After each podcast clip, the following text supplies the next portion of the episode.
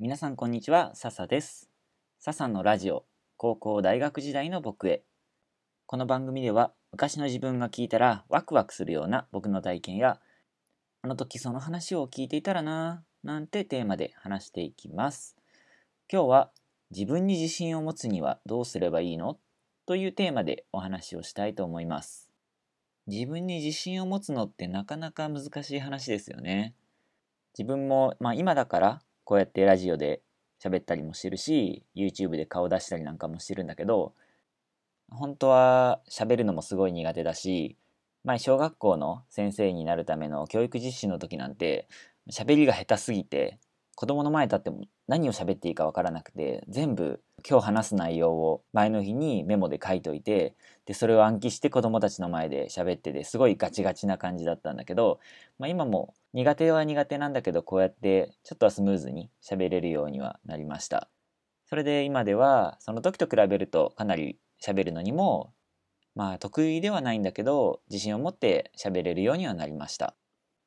ここでちょっと僕の昔話をさせてもらうんだけど僕高校生の時陸上部に入っていたんだけどその時に目標を達成するために、まあ、毎日白まで走って一生懸命努力してで結果記録が伸びたよっていう経験が今でもすごい自分の自信になっています。なので何々ができたよとか目標達成できたっていう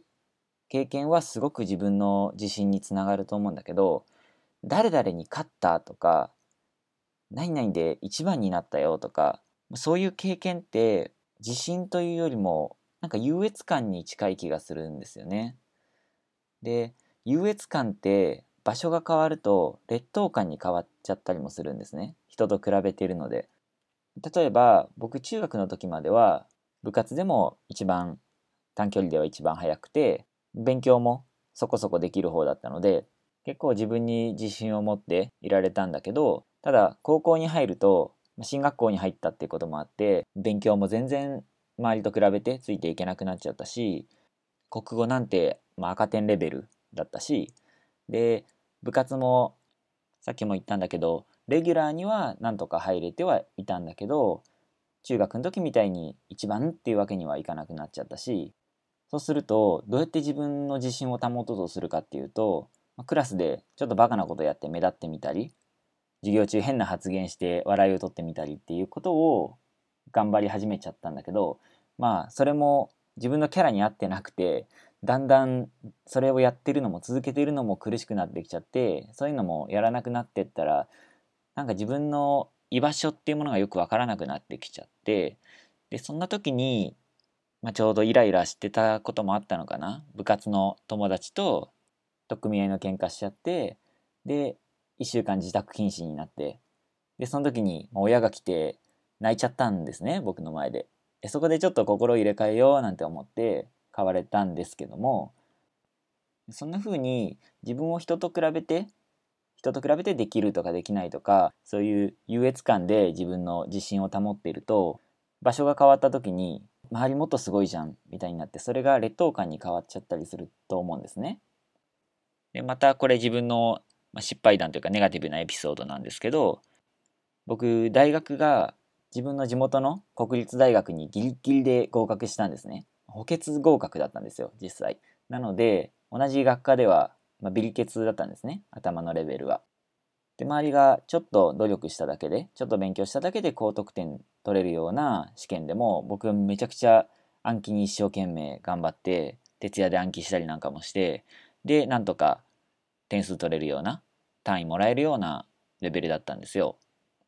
で大学でも1年生の時にまた陸上部に入ったんですけど周りの部活の周りの人たちが先輩とかがすごすぎてもう自分がレギュラーになるなんてすごい遠い夢のような話なレベルだったんですよね。でそうなると自分を優越感で自信保ってたところがあったのでもう何もかもでうまくいかなくて自信を失ってしまってそれで部活に関しては2年生ちょっと始まったところでで部活を辞めることにしました。でそれで大学院に進学した後に22歳の時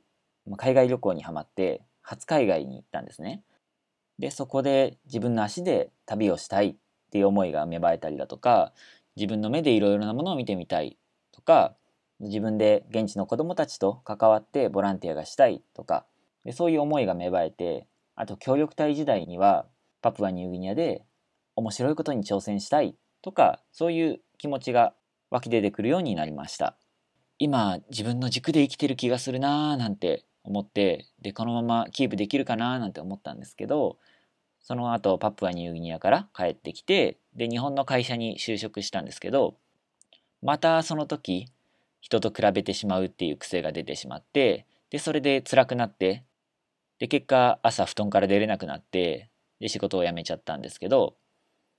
何て言うかな周りが当たり前にできてることが自分にできない自分だけできないっていうのがすごく苦しいんですよね。で自分不器用なタイプっていうのもあってで昔スポーツでもそうだったんですけど球技大会で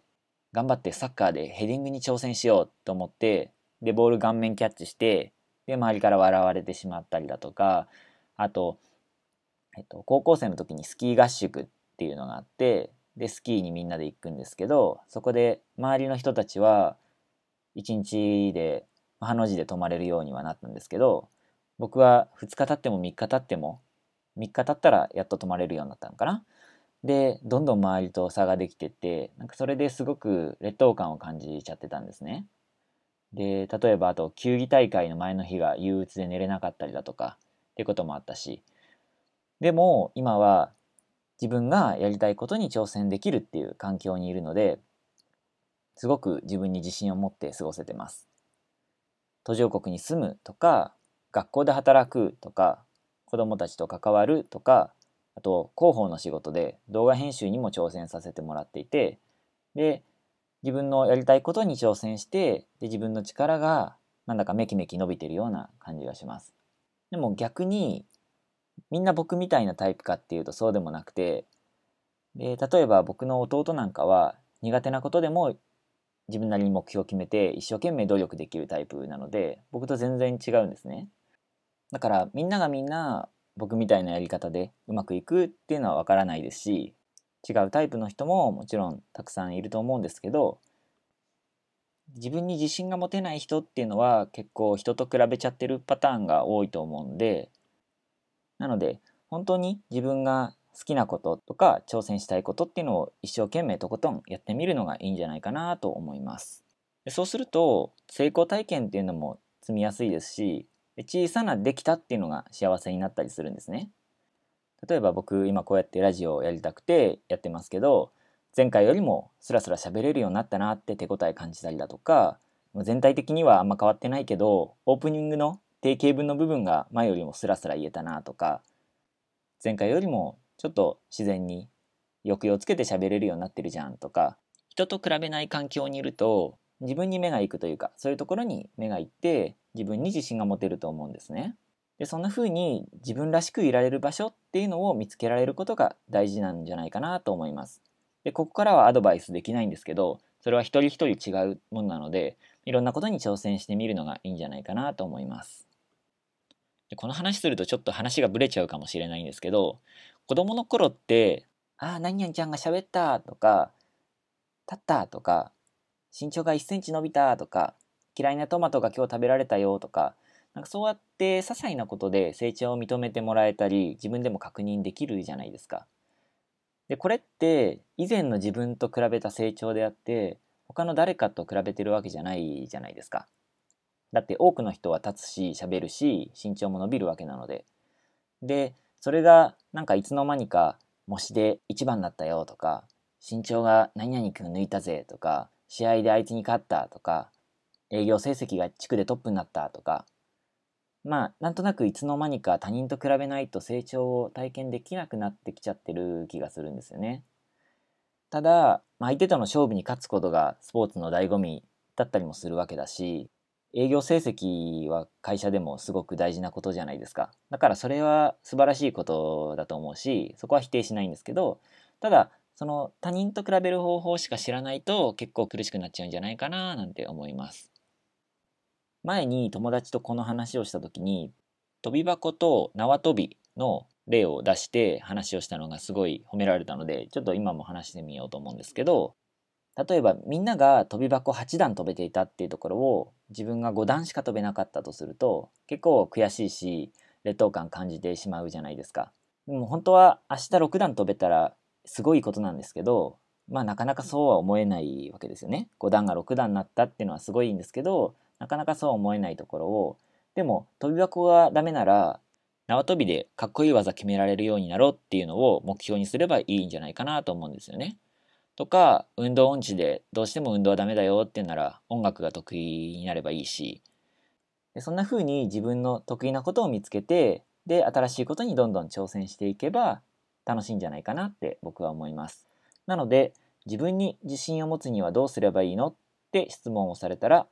好きなことをいっぱいとことん頑張ってそれで成功体験いっぱい積めばいいんじゃないって僕は答えます。でちなみに最後に僕の、えー、最近の成長は2つあって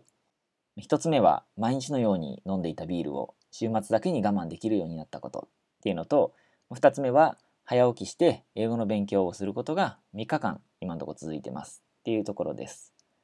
でこのくらい小さなことでいいので自分と向き合って成功体験積んでいけたらそれが自己肯定感とか自信につながっていくんじゃないかなって僕は思います。はい。ということで、笹のラジオ、最後まで聞いてくれた方、本当にありがとうございました。あの、次回もこういう自分の体験を交えたこういう話をしていこうと思うので、ぜひ聞いてみてください。それじゃあまた次回もここで会いましょう。またね。